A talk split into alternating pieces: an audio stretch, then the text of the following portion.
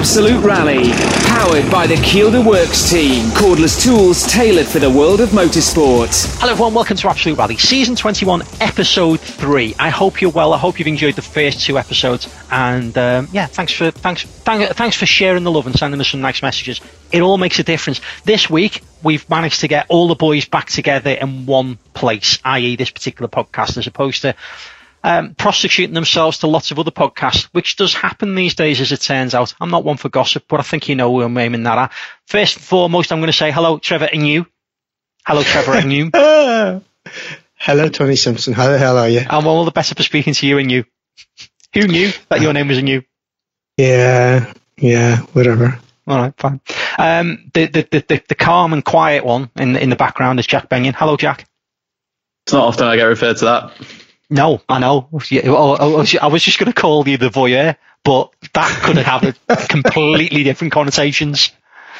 I don't um, think uh, I don't think the listeners have got any context there, so they're gonna they're gonna struggle with that one. I don't care. I'm not I'm not going to qualify. I'm just going to say they, it. They all already think I'm a weirdo anyway, so it doesn't really make much difference. And speaking of weirdos, um, the the man who was at Sweet Lamb yesterday, worrying lambs, Ryan Champion. Hello. Hello. I, I didn't get anywhere near any lambs. Ducks don't talk to me about ducks, but not lambs. Don't talk to you about ducks. You see, when, when somebody does that, the first thing you want to do is go, why, what happened with the ducks? Well, there was there was a flock of ducks. They were still there from last week, actually. But um, I'm sure they were the same ones. I don't. I didn't. Did they have name tags on? Donald. Donald was there, definitely. I definitely I've seen him. Of ducks around in a certain area last week, and in, in the same area this week. And uh, yeah, like last week, there's a few less. But I love the fact that it was the same ducks. Anyway, there you go. Um, flock. It's the same flock. Okay. Um, boys, it was um, obviously the M Sport return to rallying stages at the weekend, which I was really, really um, happy to do. It was different and it was fun, and I'm sure one of you will want to ask me something about it. So I'm going to turn the tables in this particular one. You can by all means put your hands up, uh, but I can't see you, so that's not going to work. Does anybody need to know anything about what happened at the weekend, or shall I just tell you all about it? Yeah, how come you got beat? Oh, straight in. What, I suppose. I suppose that's what happens when you say a new. Um, uh, how come we got beat? Um, very, very good question. We tried to, we, we started off very cautiously on the first two, new co-driver, and the irony is we'd all just had a talk. Excuses. We'd excuses, all just had our talking to by Malcolm, of all people, oh the irony, about not doing anything. How, yeah. How did that go? well, it was basically, it was along the lines, and I'm paraphrasing ever so slightly, was, boys, um, you know, we all want to have a good day sport. Don't do anything silly. You know, just bed yourselves in gently, etc., etc., and um, away you go. Which all of us did, other than Malcolm, obviously. Um, so uh, I think I cursed him on last week's podcast. You, you probably did. I tell you what, I spoke to him after the event and he was so gutted it was untrue. I'm not just saying that for effect. He was absolutely devastated about the car. Uh, the car is really in a bad way, to be honest with you. It's not, it, the pictures don't probably do the damage justice, even though it does look like it's badly folded in, but the cage had come through the roof and a few other bits and pieces. He was showing me, um, some pictures of it on his phone and he was proper gutted. Um, bless him. Who, who was in the passenger seat? One of the designers, uh, whose name escapes me, uh, who has done some rallying themselves before. So it wasn't like, because I even said that, who was in with you? I said, wasn't anybody who's never been in a rally? He said, no, no, no, he's one of the designers was in with me. I can't think of the name. Um, so who'd done some rallying themselves. So it wasn't like an unknown, um, kind of Billy, if you like, who's doing passenger rides with far from it. So, um, I did think it was uh, it was Malcolm Wilson's fault until I listened to last week's podcast, and I think you're quite right, Jack Benyon. I think it was your fault. It was the curse of Jack Benyon. Yeah. What so, can I say? It was uh, it was definitely uh, it was 100% definitely not intentional, and I absolutely did not just do that lockdown thing that everyone's done, where they've been on a Zoom call and forgot to unmute themselves um, and started talking in the microphone without uh, without actually being uh, switched on. So I, lo- I, I think that. it was Richard Christensen who sat with him. Yeah, sounds about right because it was a big name on the back window. There you go. So that sounds about right. That sounds about right. Um, but yeah, it's Kiwi. I don't think. Do you know what? I'm sure it was Swedish or because yeah. they, actually did his flag on the window. So I'm just trying to remember now from memory. I can't. I'm sure. Listen, there's loads of images of the car out there which people can see. So, um, but when, when do we get to ask other questions about the rally? You can ask any. You, you can okay. ask me anything you like. Why does your descriptive pace note system have numbers in it? well, funny you should ask that, Ryan Champion, um, because we felt, and I actually spoke to Trev about this last year because I went to I went to the expert. Um, we felt that my descriptive note system was getting a bit too much with fast medium corners in, so we changed fast medium to four. So that's why I have a mix of numbers and descriptions in. That's that simple. Fine. Especially uh, in this section, I think we've put the, the in-car up uh, right at the beginning of that stage under the trees there, which is kind of on the concrete. I don't know if you've been up there much, right? But they're all fours. So, Which is what confused me because I thought, oh, he's using a number system. No, he's not. He's using a descriptive system. no, it's got numbers in the descriptive system. Okay, I'll yeah. ask. So, um, I, to be fair, there's only one number in my in my descriptive system now, uh, which is four. The rest of it uh, are all descriptive. So there you go. So that's that's, the, that's the reason. It's the golf version of pace notes. Yeah. So, so we just need to tweak it a little bit more. Then you might win next time. Yeah, well, I know, I, I, but basically, excuses, uh, excuses out, uh, which you pointed out. So we were fastest on three and four, and then on five and six, we tried to make some changes to the car because I was seven down going into five, and um, we went off the start line really, really well, and we got literally the weather changed about a mile into the stage, and it was like somebody threw three buckets of water into the car because I'd left the vent open. So we, we, not only did we get drenched with water coming into the car, the screen misted up. So I was trying to close the vents, put the demister on, and I ended up lifting off, and I dropped nine seconds in that stage basically, and that was it, rally over. And what so, changes did you make before that stage? Uh, we sharpened the car up a little bit. If you're fastest in three and four, why did you make the changes? Because I didn't see where I was going to get seven seconds back over the, the, the remaining 12 miles without making a change of some sort and rolling the dice. That's a big roll of the dice, then.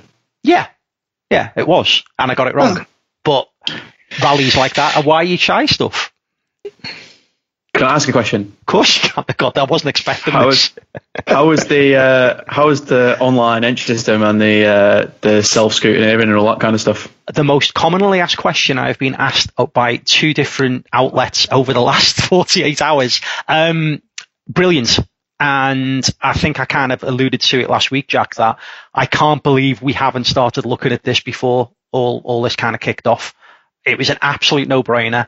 Um, you, we're all grown ups at the end of the day and we take responsibility for what we sign. And it was a very, very easy process. And I have to say the organising car clubs behind it and the entry secretary worked really, really hard to help anybody who was struggling with it.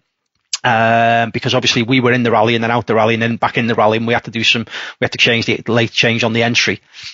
And it was great. And I think doing that process where we sign on for rallies in that method and we self scrutiny for that method um, could do away with so much dead time on a Friday, and you could have a lot more people maybe being able to afford to go rallying, um, just literally turning up on a Saturday morning to do the rally. I bet Toyota wished they'd introduced that in 1995.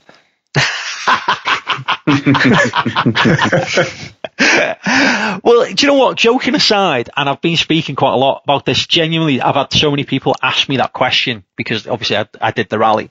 Um, we are at a stage now, Ryan. You've organised rallies. I'm I'm sure you've been involved at some point as as well, Trev. Is that you know we are? I think we're very much at a crossroads with regards to ages of, of kind of organisers and things like that? And, you know, are we in danger of not replacing, perhaps, dare I say, people who are leaving the sport um, on the organiser side because of age or ill health or whatever it may be? That maybe we need to start thinking about having less people to put rallies on.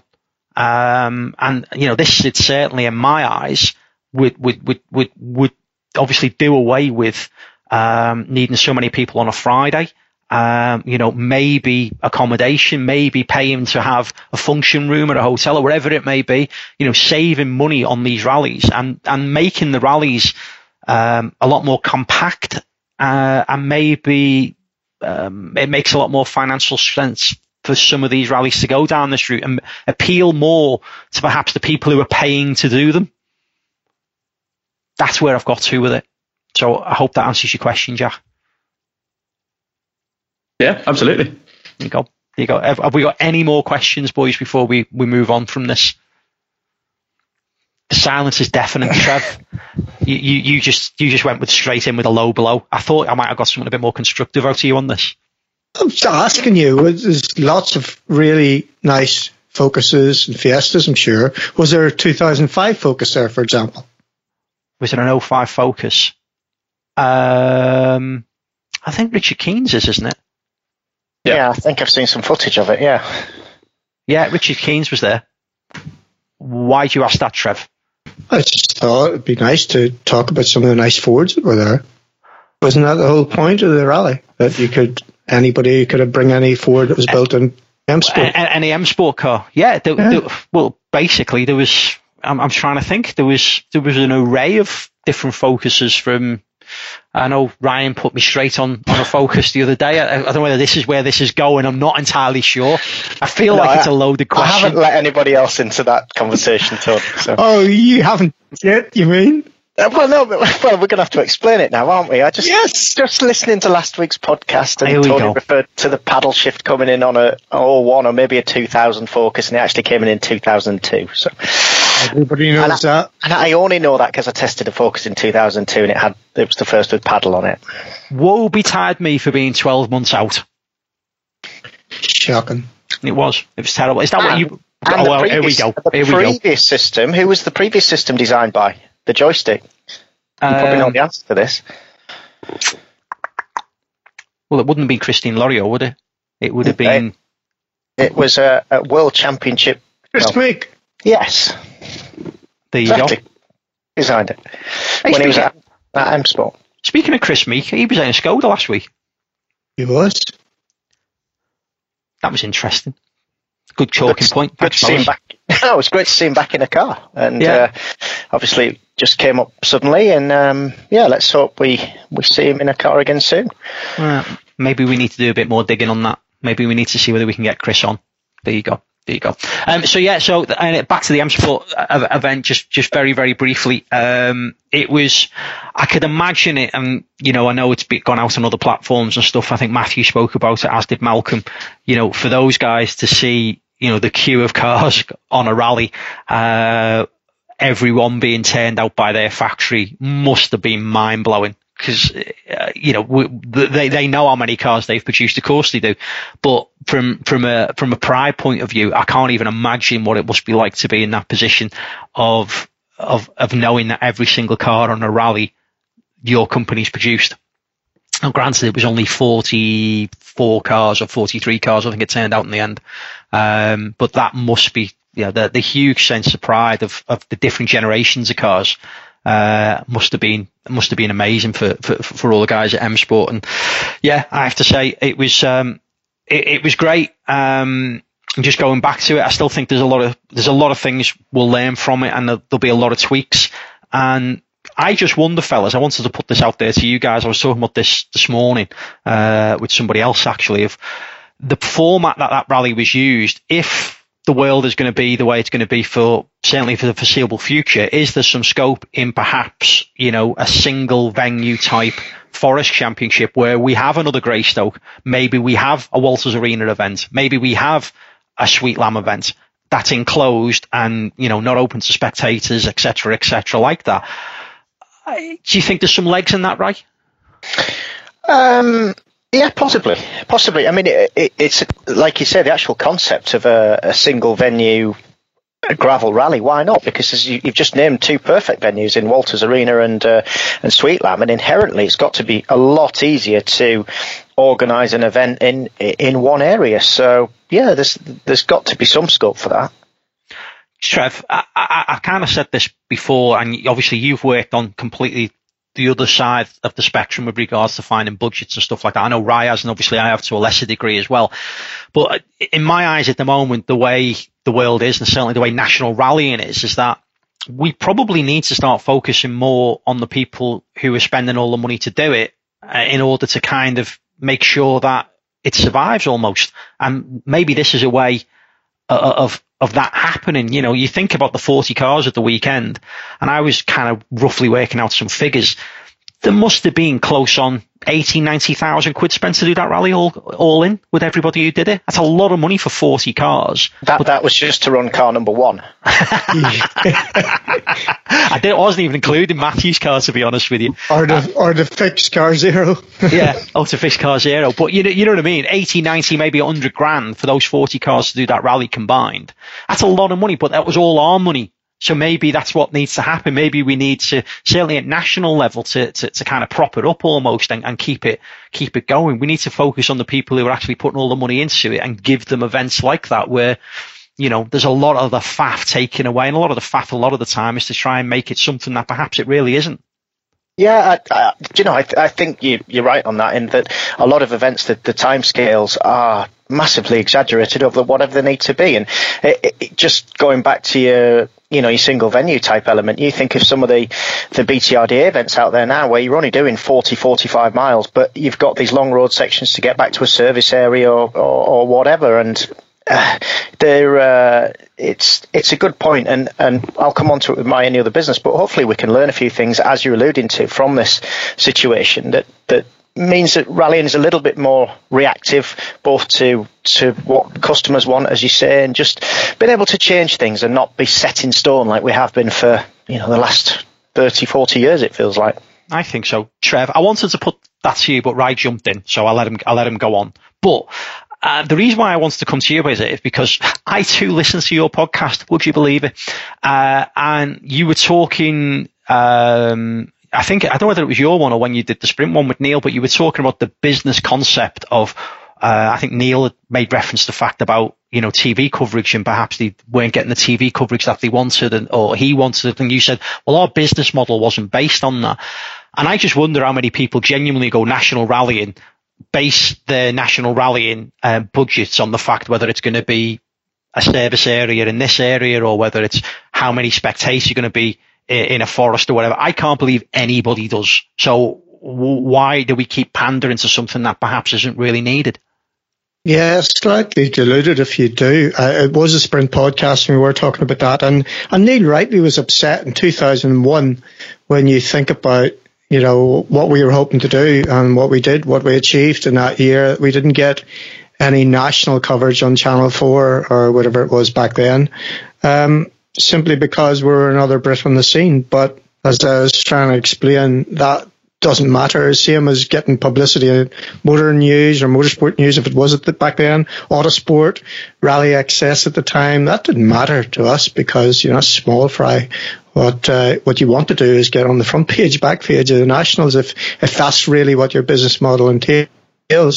But you're right. There's nothing to stop us going back. Remember Esker David, a rally sprint, single stage. That was absolutely brilliant for TV. Uh, if you remember back to those days, those old enough.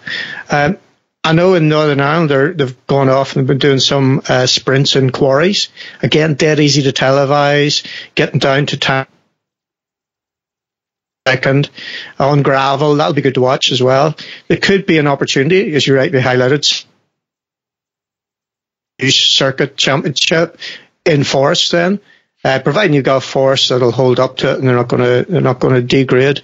Uh, as you say, Sweet Lamb or Walters Arena, you think of that. Um, that's a good opportunity to get the sport back in a nice closed environment, spectators out, and easy enough to televise. I'd have thought, and you could you could generate a fair bit of excitement around that. I think so as well, Jack. Just just from a from a media point of view, with your, your, your kind of media hat on, obviously the various outlets uh, you wrote for and still write for as well.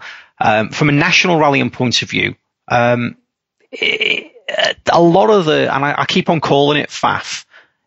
You know, certainly from from your your point of view, it does make a blind bit of difference anyway because you're reporting on what it is. It doesn't matter whether there's a town centre start with one man and his dog or, you know, scrutineering in this particular area, whatever it may be. Ultimately, you're reporting on the quality of the competition. So, you know, th- there's so many reasons why this should actually be a way forward as opposed to going back to just repeating what we've been doing before. I'm still, uh, I'm still winded by Trev saying that motorsport news is small fry.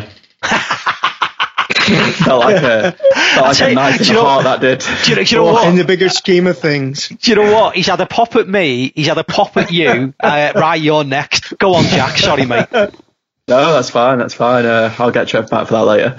Um, yeah, I think um, obviously how publications decide on um, how they cover events depends on how popular that event is and how popular they think that event is going to be with the the people that read it. So um, ultimately, it's a bit of a chicken and the egg situation. You know, if there's if there's no fans at the event and no one cares about it, then you know motorsport news are unlikely, or not specifically motorsport news, or you know most publications are likely to give it less space or, or not cover it. So um, yeah, it's a it's a it's a difficult that one. I think um, yeah, I think there's definitely something in the idea, but I think it needs a bit of a bit of fleshing out. I think I think it was Trevor who mentioned, um, know, the roads cutting up and stuff. I think you'd struggle to get like a 45 mile event out of some of the some of the test places, and even but, if you but did, why do we why do we need 45 miles?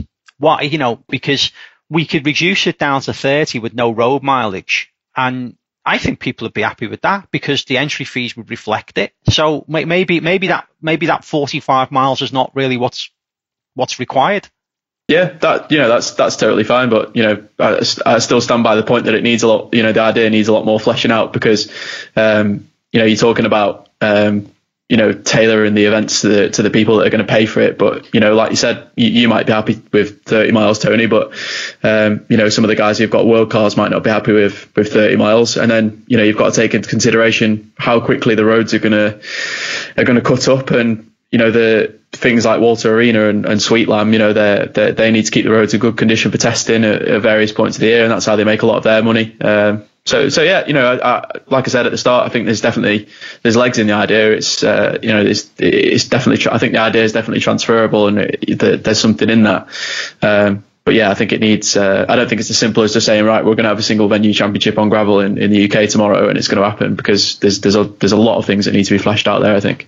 I think in the interim, though, going forward for the next six to nine months, or before we get back to what we've seen, if we ever get back to what we've seen as rally, and it's, it's a consideration to to look at that as a way of getting back into the sport when it's when it's right to do it and it feels right to do it. Uh, the other thing, Tony, from an organiser's point of view, a lot of the reason why we've got town centre starts, etc., is to keep the council on board, or again, any event sponsors at the rally to the public. So there's that bit. But if you if you generate enough income from the competitors to pay for the rally and keep the club viable, then yeah, you don't need that either. Yeah, you know, I just I just feel we're in a very good, you know, if if we can take any positive from it at all, I just genuinely feel like we need to just have a little look about what what we're doing, and if we if rallying is going to come back in any way, shape, or form as we've seen it before, then I think I think it needs radically reviewing um, because you know the the concerns are that you know what we don't want is forest rallying to disappear, and that I don't say that lightly. I think that could quite easily happen because I don't genuinely feel, uh, and by all means anybody jump in on this, but I don't genuinely feel that forest rallying is something that perhaps you know UK motorsport probably really needs anymore because it, it, it's becoming more of a hassle when you start getting into the stage quality and things like that. Then the big problem we've got is that it might be easier to let these things kind of almost float away, and that's I, that's that's what my fear is.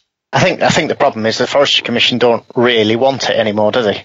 No. It's a it's a good source of income for them, but uh, you know, tourism is, is massive now for, for the Forestry Commission, and rallying is is something that they they begrudgingly allow. You, you, kind of feel now we've seen it with the increasing costs that uh, uh, that are incurred on on forestry mileage and uh, you know restrictions placed on rallies, and they're just not that keen to have rally in there. So I think you're right to have a plan B, and you know just going back to what Jack was saying about maybe people in world rally cars maybe wanting more mileage. They're also the, the cars that, that cut these stages up. If you look at Finland, they have very successful two wheel drive only rallies. Um, you know, that might be a nice idea having uh, single venue gravel rallies that, for two wheel drive cars. Allow the two wheel drive cars to, to win overall, maybe. Um, you know, well, they tried to do that. Do, they tried to do that a few years ago with 1400s. They tried to do it like a 1400 club championship that was um, it was only 1400 cars allowed. It was back in the days of when BTRDA over here you know, basically went with a control tyre with the 1400s, and obviously everybody went, well, we're not going to use that tyre, so we're going to do our own thing. And they, they did manage to get a few events on. I can't remember what year it was. I think it was 06 or something around that time. Um, so that kind of has been trialled. And but it, two things there. We know whenever you go down a control tyre route, it divides opinion massively. Uh, and, and secondly, if you're limited to 1400s, then, you, then you're really limiting your entry. But um, well, no, anyway, that was back in that was back in the day. You know, that's when the 1400s were huge. You could look at Yeah. it now and go, you know, there's. there's- You know, there's a fair amount of R2s. You know, there's there's there's, there's plenty of stuff out there. But But the point is the idea, isn't it? Just to Yeah. come up with ideas and do something fresh. Yeah I agree. I, I, I just don't want to keep. uh, What I don't want us to do uh, uh, uh, in the UK, and you know what? I'd love to hear what goes on more in other parts of the world. So if you are listening, studio at absoluterally.co.uk, because this is something which I'd like to probably explore a little bit more, um, because we only know what we know here. We only kind of this is this is what we've kind of grown up with. Um, is see what formats are going on in other parts of the world. Obviously, Trev's just been talking about the, the, the what's going on over in Northern Ireland, the quarry stuff. I know Killian uh, from on the Pace Note was doing some of the coverage on that. So yeah, uh, I'd just be interested to know how you, you know if you're going rallying elsewhere in the world at the moment, how how is it doing and how is it happening and, and, and everything else. Just as I say, drop us a line, studio at absoluterally.co.uk or Bormans, tweet us or send us a message on Facebook. So there you go, boys. Uh, so that was the M Sport event. Um, as I say, uh, great to be part of, and um, I wouldn't be surprised to see another one happen. Let's put it that way. I wouldn't be surprised to see another one happen. So watch, watch, watch this space, as we say. Um, with regards to big single venues we've been talking about, one big single venue we were expecting to happen, Jack, was uh, Rally Deutschland, which uh, has become a, another casualty now of the WRC. They must be now looking at the calendar every every minute of every day and just wondering what we are going to get. It's a difficult one, isn't it? Um, I think as uh, you know, the thing with Rally Germany is it it partly runs on spectator money, which um, you know I don't think all the events do in the WRC for sure. Um, but but but Germany are really uh, you know affected by that. So as soon as it became clear, um, a month or two ago when uh, Angela Merkel made a, a bit of an update about the the, the events and the size of uh, the size of events, and it was 350 people. I think it was fairly obvious to most people then that you know the event was going to struggle to go ahead. And yeah, we've had official confirmation now, and, and that one's out. So um, yeah, uh, a big loss to WRC. I think another tarmac rally. We had Craig Breen on the show last week talking about how there was too few tarmac rallies in the WRC, and, and, and that's another one gone. But yeah, you know we've had this conversation many a time. Um, you know we've got to uh, we've got to accept that there's circumstances at play here that are out of control of the the organisers of that rally and of the, the WRC, and that we just have to, uh, you know, accept whatever calendar we get. But you know, it's still, um, I still think there's plenty to play for, and I still think the um, the events moving around are having a massive effect. Um, you know, for example, I think uh, I think uh, Germany going out um, that kind of uh, takes away from Toyota a little bit because I think I think Estonia they're nailed on to win. But I think Turkey they've really struggled at with reliability in the past, um, and and Ypres they're kind of making out that Hyundai are going to have a little bit of an advantage there. So uh, maybe it takes away from uh, takes away from Toyota a little bit and opens up the championship a little bit. Well, it'll be interesting to see. This is Absolute Rally. Whether it's the pressures of service or an issue out on the stages, it's vital to have the right equipment to hand. Kielder cordless tools are tailored for the world of motorsport and are being used throughout all forms of competition. Go back to the future with the Kielder Works team.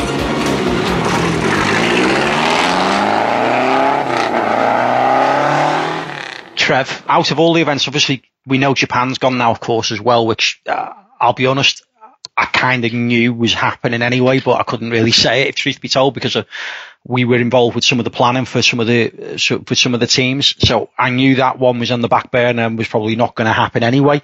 Um, but Germany was a proper shock to me because out of all the events, that was probably going to be one of the most easier ones. I know Jack's just been talking about obviously the finances behind it, but out of all the ones that they could have condensed down and, and probably had some control over, Germany was the one that stood out. That was going to be the easiest to, to police, I guess. Easiest to police and easiest to uh, to have people. Yeah, th- that side of things, you're right. But it's always been a bit wobbly financially, hasn't it, uh, over the years, and we know that. So as Jack has highlighted, the fact that the, they've reduced the revenue uh, it was inevitable it was going to disappear. So, and, and, who's going to be surprised about any of them? We just don't know the way these uh, these countries are starting to have little, uh, I suppose, regional cases of COVID where it's going to affect things. And of course, the quarantine side of things, if you go to a rally and you can't get back or you come back for two weeks and you have to quarantine, that's a huge thing. So we just don't know is the bottom line. And would you make a decision that this is the difficulty you're faced with as an organizer? You clearly have to commit a lot at a certain point and, uh, and you either go all in or you don't, uh, like any event. And, uh, it's a big old call. I wouldn't like to be in those shoes, but hey. Right. Um, I've seen a couple of things, and I can't remember where I've seen it, but it was probably with the, the kind of the Twitterati kind of social media thing. Obviously, with regards to the number of events now that are still valid, obviously it's going to be a seven round championship in theory from what we know today. Um, does that does that discredit or, or, or does that affect you know what you know ultimately the champions are going to be because it's it's fewer rounds? Because I can remember when seven rounds was actually the championship anyway, uh, albeit 20 odd years ago. Well, or or the or the front runners only went to seven or eight yeah. rallies. So no, not in my eyes. I mean, you've got all the front running cars obviously have to go to every rally nowadays, and we don't look back on the uh, whatever 1989 World Championship and, and think that uh, you know Miki Biasion only won it because Lancia went to those rallies and and uh, whoever it was at the time didn't you know Toyota Mazda whatever. Um, uh, at the end of the day, a world champion is the best in that year, and he's he's beaten everybody who's there in front of him. And like I said, the fact that all the front running teams go to every rally. The most consistent driver over the given number of rallies wins the championship. And it's yes, okay, things can change late on in the in the day or the years, but we uh, we often see who's the, been the best driver over the course of the year, don't we? And, and if it's over seven rallies or 14 rallies, well, it's still a worthy world champion.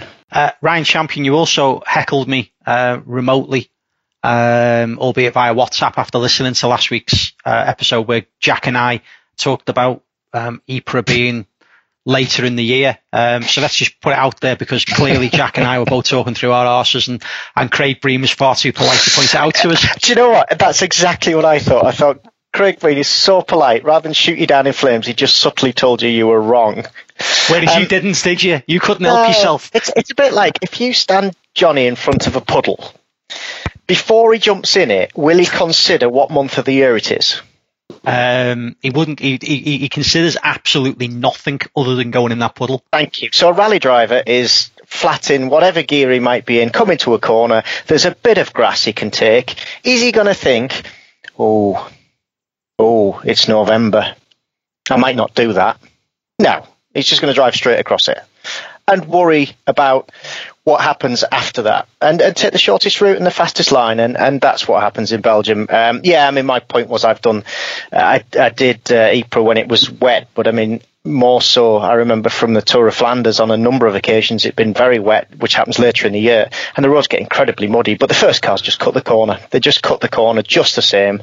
Uh, all four wheels in. It drags the mud on the road, and and then everybody has to follow. You know, the only clean line is actually for two wheels that are maybe on the tarmac. Most of the time, the cars in the ditch. It did make me wonder though what we have seen on a number of World Championship rallies over the last few years. We've we've seen um, you know artificial uh, obstacles introduced. So in Finland, they've put the posts on the inside of the corners. I think in Germany, we've seen the round bales on the inside of corners. Um, cutting's notorious in Belgium. So it did just make me think, will they uh, put something in place in Ypres to stop the big cuts? Because otherwise it, it could descend into a, a mud bath if it's very wet. Jack, did you feel as silly as what I did? I don't understand what what has uh, what has been pointed out. Okay, basically, I said last week, trying to offer an in inverted commas a slightly informed driver's opinion that maybe the technical side of of Ypres will be um, somewhat different due to the fact that we all talk about the massive cuts that are taken and, and I was saying that's probably more to do with the time of year as well, with the ground, ground being hard and because of the summer and stuff like that. Would they be as brave and would they take the same lines when you've got, you know, a, a soaking wet field? And I was quizzical whether that could happen or not. And Ryan Champion listened to it and decided to tell me I was talking through my arse. and clearly, Jack uh, Benyon wasn't even listening when you no, said it. Wasn't, no, he wasn't. no, basically, I feel, I, just, I feel I like I, I feel like I've been set up by the pair of here. But go on, Jack. It's all right. No, I feel like I still feel like it's a valid point, and I don't understand what the the contention is. Um, well, thanks, Jack. Thanks, thanks for your support. I think what what Ryan's trying to offer is um, basically you two haven't done it, I've done it, and this is what would happen if I did it. So stop talking nonsense. I think that's I'm, I'm paraphrasing ever so slightly. I think, think if the the event's in if the event's in November and a cut is filled with water to the top, then they're not going to take it. Oh, In your not. face, Ryan. It's not. It won't be a case of being full of water. It'll just be the case of wet grass as opposed to dry grass, and the first car will still cut it. Yeah, I think I think we, we I think we even mentioned that on the podcast. I think the first car through is going to take every cut available, but the ones after are not going to have a chance because it's just going to be so cut up and horrible. No, you have to. You have to because it, Yeah. it the, there's so much mud on the tarmac that the the quickest line is then to take the shortest route. And as, as Trevor will tell you, you know, if if there's a cut that everybody's taking in front, the worst thing to do is try and stay on the road because there is no clean line at all. And even if the cut is very dirty, it, it's much more direct line. And uh, Trev, I mean. You come in on this. If if there's a cut been taken, you can't do anything other than take it, can you? What about Rally Spain? And the pollution on the road there, that's the term, isn't it? Pollution. Uh, the, the shit that's on the road there after the first hour goes through the cut. Why That's did you say Why did you say pollution and then Because that's what everybody shit? calls it. Why the is it official called term. pollution? Just, just call it shit in the first It place. is shit. Yeah, I'm saying it, it's pollution in inverted commas. Uh, uh, yeah. So, yeah, driver will take a cut everywhere if you're second road. In fact, they take it a lot of time in badness for the car behind. It's an advantage. Remember, if you do it, if you take it, Okay. the dirtier you can make a road behind you, clearly the car behind's got less traction, hasn't it? And we see it in Monte Carlo even as well, don't we? With snow, Yeah. you know, like uh, corner cutting just to drag snow on the road. But apart from that, it was a really good article. Yeah, it, was a, it was a very valid point up until you two pulled it apart.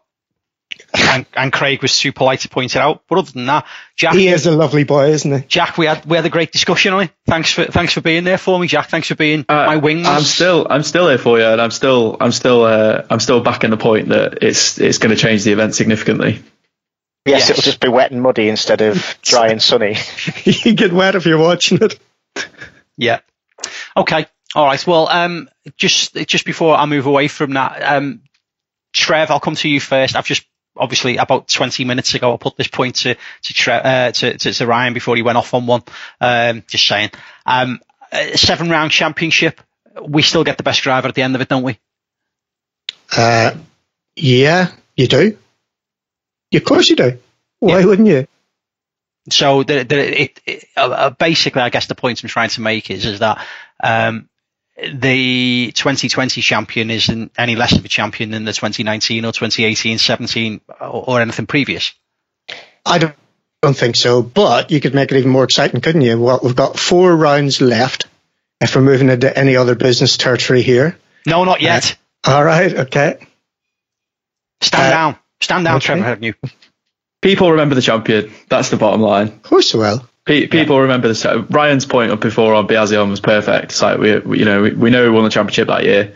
Um, if you want to do a six-hour podcast on a, a season of rallying or a decade of rallying or or the history, um, you know, obviously you can bring up some points that are relevant and and talk about how the you know how the differences affected the how, how things played out that year. But if we're talking generally, you know, people will just remember the champion, and yeah, you know, there might be some uh, contention over the fact that there was less events, but you know, I still think we've had, um, you know, obviously losing uh, losing Germany's uh, uh, significant because of the loss of a tarmac round, but we're still going to get Ypres even if it is wet and muddy or dry and sunny or whatever it is. Um, so we're still going to have had we're still going to have had a snow rally, some sort of tarmac rally, um, and and obviously Monty.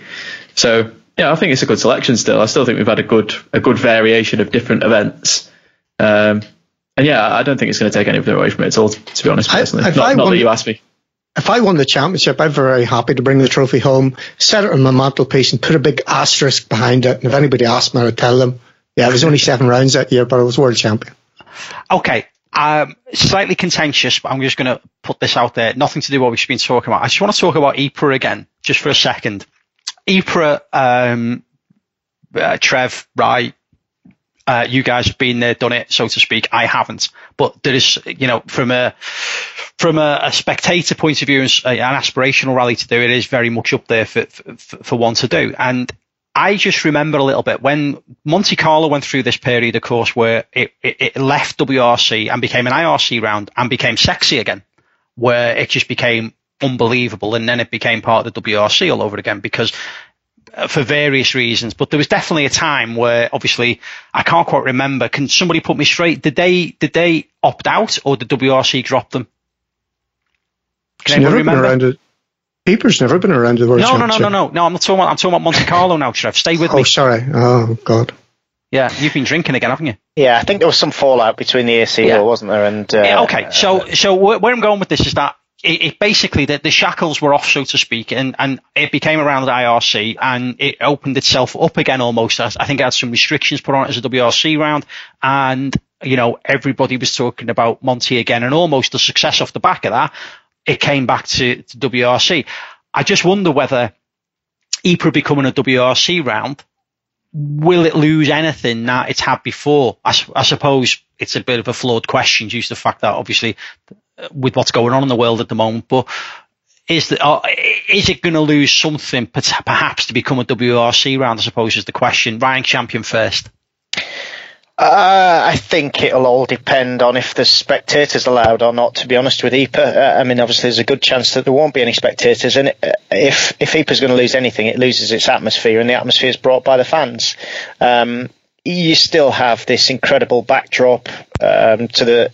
I hope I hope the service park will be as usual in the in the centre of the town. I hope they aren't going to lose that. You know that might be one thing that when you become a world championship rally, you suddenly have many constraints put upon your event, don't you? And and I hope that they're still allowed to run the service park in the city centre, and you get that backdrop, and, inherently that that builds some atmosphere because that is a, a big part of the event.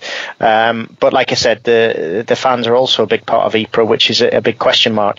Um, will it lose anything? Uh, you know, generally, if it if it runs as the event should, then then no. I mean, let's not forget they they even took the decision to move away from the European Championship, and uh, and Ypres is now just a, a, Belgian Championship round and also British Championship. But um, you know, they were happy to step away from ERC because they thought that the event was strong enough to stand on its own two feet, which it has been, and uh, it's a, an incredible event. Um, uh, and like I said, the the format of it just just builds uh, an incredible atmosphere around the town, and let's just hope that there is some fans there to enjoy it, because otherwise that that might take away a little bit of the atmosphere. Trev, th- theoretically, of course, um, do you think they? Do you think this is something that maybe, rather than being a saving grace to become the final round of WRC, that it almost could be showcasing themselves to become part of the WRC?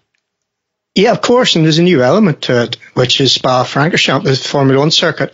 Now, I've had the benefit of actually doing some stages around there. So in '98, Boucle de Spa, uh, we did two night stages. I think as well as from like 12, 14 kilometres are quite long with all the, uh, if you think of Silverstone, all the connecting roads, all the link roads inside the circuit. Um, so yeah, you've got that as the third day, which uh, will be a new showcase, something that might work on TV as well, which would be a benefit. I went over to, uh, to Ypres two years ago, it must have been, uh, and it was great. I was able to go for the day. We went had lunch, watched the rally stage, and got home. We were in the pub by half eight that night. Uh, but on the day, there was loads of R5 cars, which was great, excellent. Thierry Neuville was there. Uh, the only downside to R5s on that rally was they were a little bit quiet. That's all I would say. If you could make them noisier, then you've got at that stage in the uh, you know your British Championship, Belgian Championship, and a few others in there. It was a competitive rally, uh, and then of course you throw in the. Um, so this whole argument to make the championship R5, we're not going to go there. We probably don't have time, but it's it's why don't people do that? It just makes so much sense to everybody. Uh, we're clearly the promoter, and they've got two manufacturers who are involved now that clearly are happy the way it is. Um, but I just don't see how that's viable moving forward. No. Uh, before we move away from this, Jack, and we get to any other business, um, do you see? I I find it mad that that Belgium doesn't kind of have around the WRC when you think about, I suppose, the history. Surely somebody somewhere must be look, trying to find uh, Bruno Thiry's number going, what are you up to um, towards the end of the year, Bruno? It's all about the money. Yeah. Let, let, let, let's uh, let's paint it in a hypothetical situation whereby uh, I'm not speaking with um, sort of inside knowledge or having spoken to the organisers of Ypres about this. Um, but I'd venture that Ypres isn't in the ERC anymore because it didn't want to pay to be around of the ERC anymore. True. Because it absolutely. knows because it knows it gets the entry every year. It pays for itself. It's got good sponsors. Um, albeit the you know the organisers work hard. It's not it's not given to them, but the organisers work hard to get those sponsors and to keep those competitors coming back every year. And I don't think they need to be around of a championship to run the event that they want to run. And and I think the biggest thing with the Ypres organisers is um, they don't want to. Um, I don't think they want to be pan. I don't think they want to pander or dictate to someone like the WRC or the ERC or whoever about what stages they run or how they run their event because they've done it for a very long time. That organising team, they know what makes Ypres work and what they can make work. So, I would hypothetically suggest that that's why they're not part of the ERC anymore and why they won't be part of the WRC in the future because I think the WRC have obviously had to make some difficult decisions with their calendar. Um, again, just speaking from from what I've seen from the outside here, um, they've had to to work to get events on the calendar, and that's meant adding Ypres in a situation where it wasn't discussed before this year or before COVID happened. So you have to assume that the event's been added to, to give the WRC another event.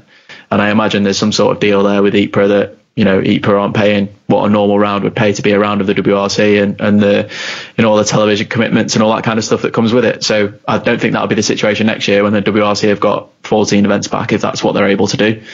Um, so so I think this will be the only time we'll see Ypres on the WRC calendar, and I think you know hopefully we you know, fans will be able to enjoy it because Ypres is famous for having people watching on the recce and, and stuff like that. You know, we've all we've all heard those stories. So um, you know, hopefully there are fans there. But you know, if it's deemed safer that it is uh, no spectators, then you know it'd be good for us to see Ypres um, probably in the best way we've ever seen it through WRC Live. Um, you know, that'll be a fantastic experience to, to be able to, you know, if you can't be at the event, to be able to watch it through WRC Live will be pretty special, I think. Happy days. Just Happy forget day. forget about the hypothetical and the assumptions as to whether it'll be. And again, uh, the man who knows Stephen Preville, get him back on. What an excuse to get Stephen back on. We wouldn't talk most, about Ypres with him, though, would we? No, he's the most. Do you know what? He is the most asked for guest I think we've ever had that he seems to be the benchmark of, of, of our podcast. And I think somebody messaged me about this the other day, uh, on the Facebook page and I, I couldn't help but point out say out of the 230 episodes of Absolute Rally, you're asking me about one that we did about 18 months, well, how long ago was it? A year ago, something like that. Having but, having chatted to Stefan about this since, he he probably didn't give us credit for how many people listened to this show. No. because he was a little taken aback as to how far and wide that interview went. So whether it'd be quite so colourful second time round, I'm not entirely sure. But in, in my defence, right, and you were part of it, you you will I'm sure you remember this, when we got to the end of it and I kind of pressed end of record, I did actually say to him, you do realize that this is going to go out and it's going to be out forever and a day. Are you sure?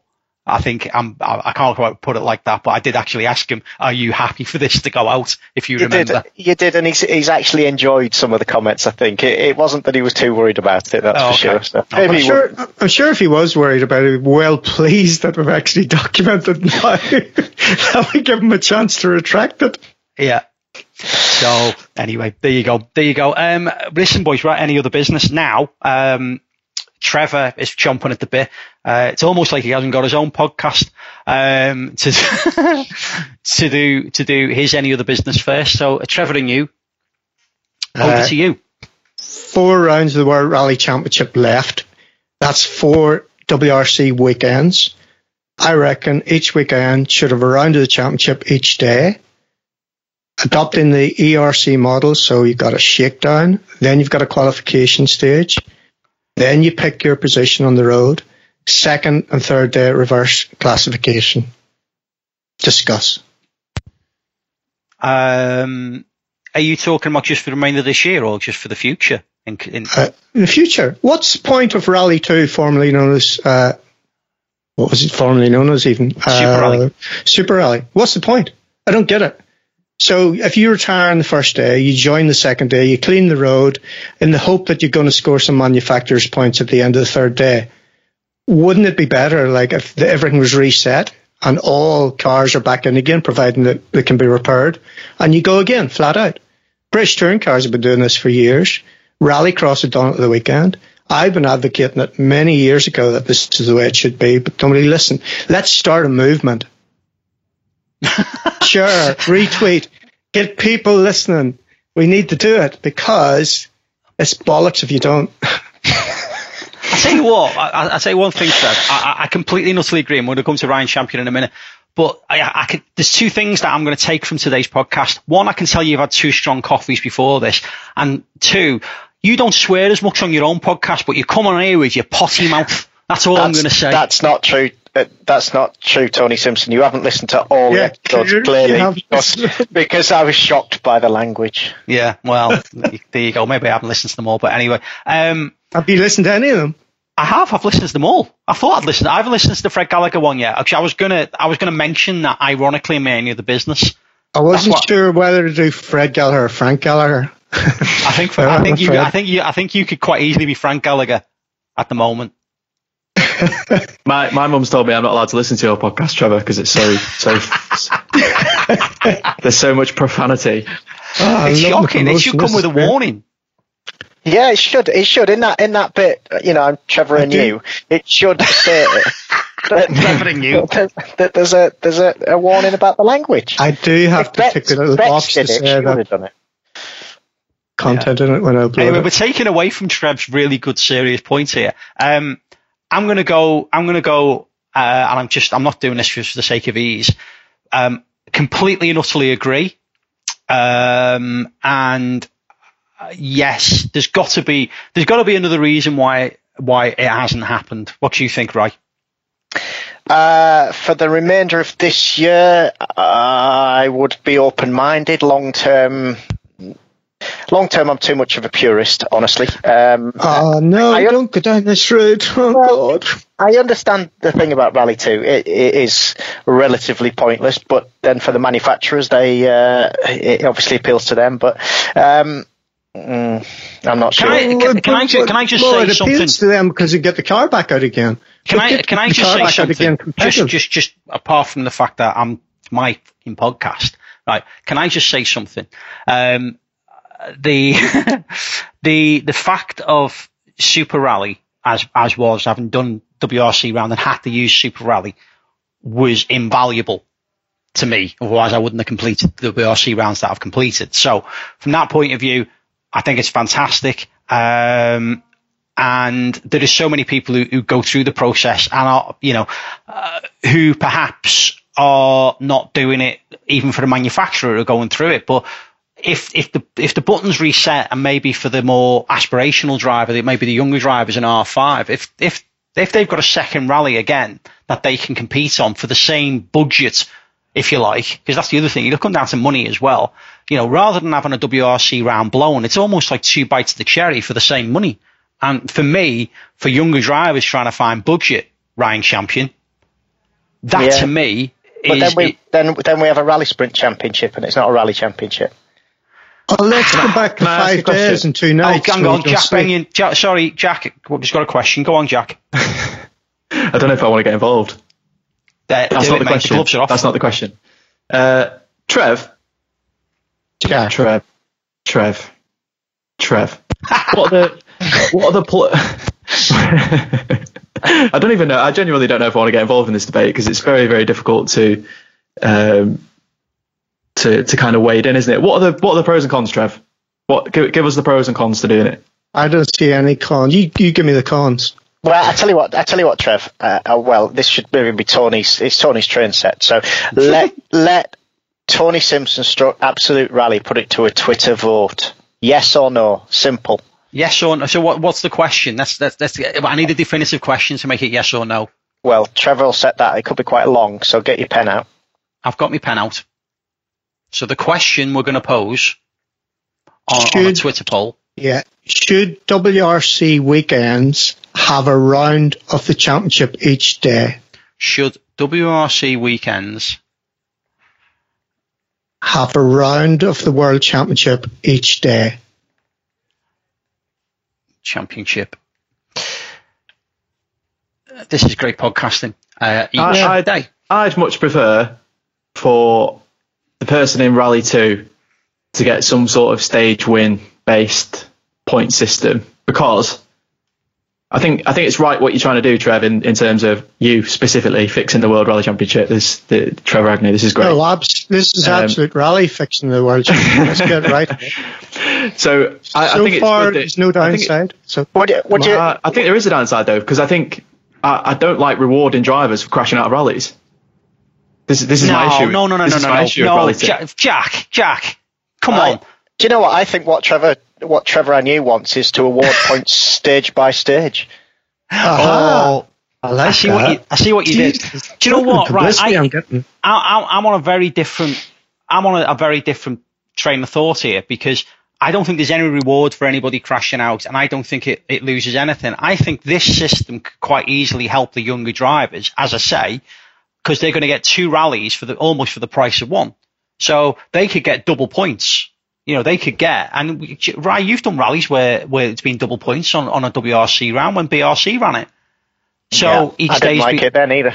well, uh, No. well, uh, that's possibly why I shouldn't have come to you at this point.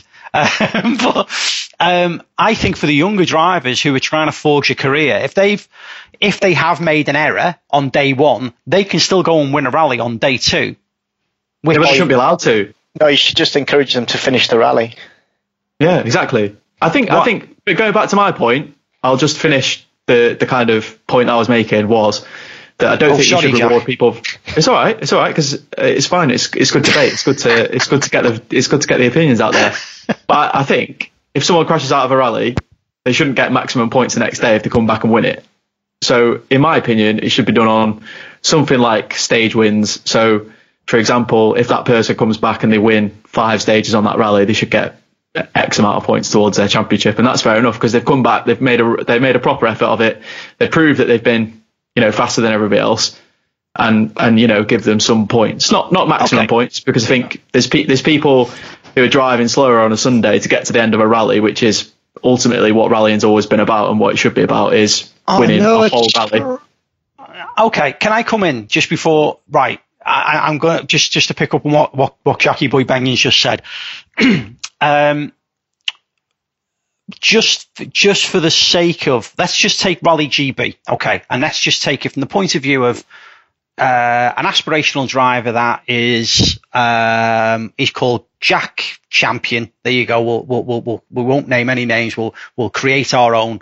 He'll have fantastic hair and uh, Ryan's driving ability. There you go. Um, so we've got Jack Champion who has got budget together to do Rally GB in an R5 car um, and has a problem on day one. Um, and can't continue, whether it's a technical or whether it's a, an accident or whatever, but can still win a rally on day two and reward the people that have helped get him there, rather than just having some faster stakes times, which the general people, public, probably won't really understand. You go. It's it's not that you know. Oh, I've got some faster stage times as opposed to yeah. Thanks for your support. We came back on the on you know it was it was it was two two rallies and we won the second rally. Completely different, uh, completely different perception to what that young driver is going to have. Yeah, obviously, you know, it's sad when people retire from rallies, isn't it? You know, but you know, you, you've all been in that situation. I've actually been in that situation.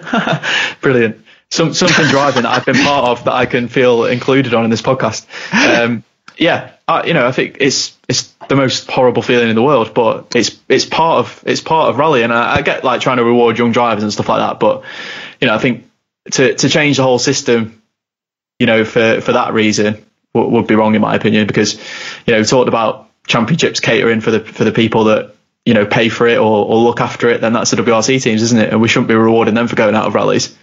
So it's it's a difficult one. I appreciate trying to mix it up and, and new ideas. You know, I think I've been a proponent of that in, in every championship that I've ever watched or been a part of, but I'm just not sure this is the right one for uh, for the WRC. And I think there's bigger problems to solve as well, to be honest. Right.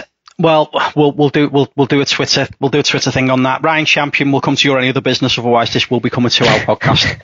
Uh, well, mine is also about event formats. oh, here we go. See, it's going to be a two-hour podcast, isn't it? Um, well, it's a little bit more, slightly more simplistic, uh, but we've we've seen the World Rally Championship become office hours rallying. Now we know the reason behind that for mainstream media, for for ease of publications, wha- whatever it is, and, and we've seen. This this cloverleaf format over three days. Uh, this year, events are having to to change format. We're seeing other events come in, therefore they've got different formats. And and I again hope this is something that we can take forward and have different formats for different rallies. Um, they unfortunately, as we've seen in this this country, you know, rallying doesn't appeal to the mainstream media at the minute. Um, and I'm not sure office hours helps that. Let's have some unusual formats. Let's have some dark stages where you can have it. I know there's dust issues on some events, but and even for you know, if you look at uh, WRC TV and the all live stuff. I think it's it's great that you can sit down on a, a Saturday night when they run the Monte stage or whenever it was Friday night, whatever whatever night it was. But you have a you have stages running on an evening when you can actually sit down and watch them. A lot of people are at work when uh, WRC live's on, or they're out with the family. They're doing things during the day. So let's have some stages on an evening when people can actually sit down and watch it. Discuss. I quite like that.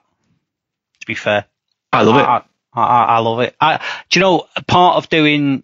I suppose part of doing GB for me originally was doing the night stages, um, because I can remember, um, and I, I even really wanted to. And you guys probably Trev, you'll remember this better, and Rye, you'll remember it as well.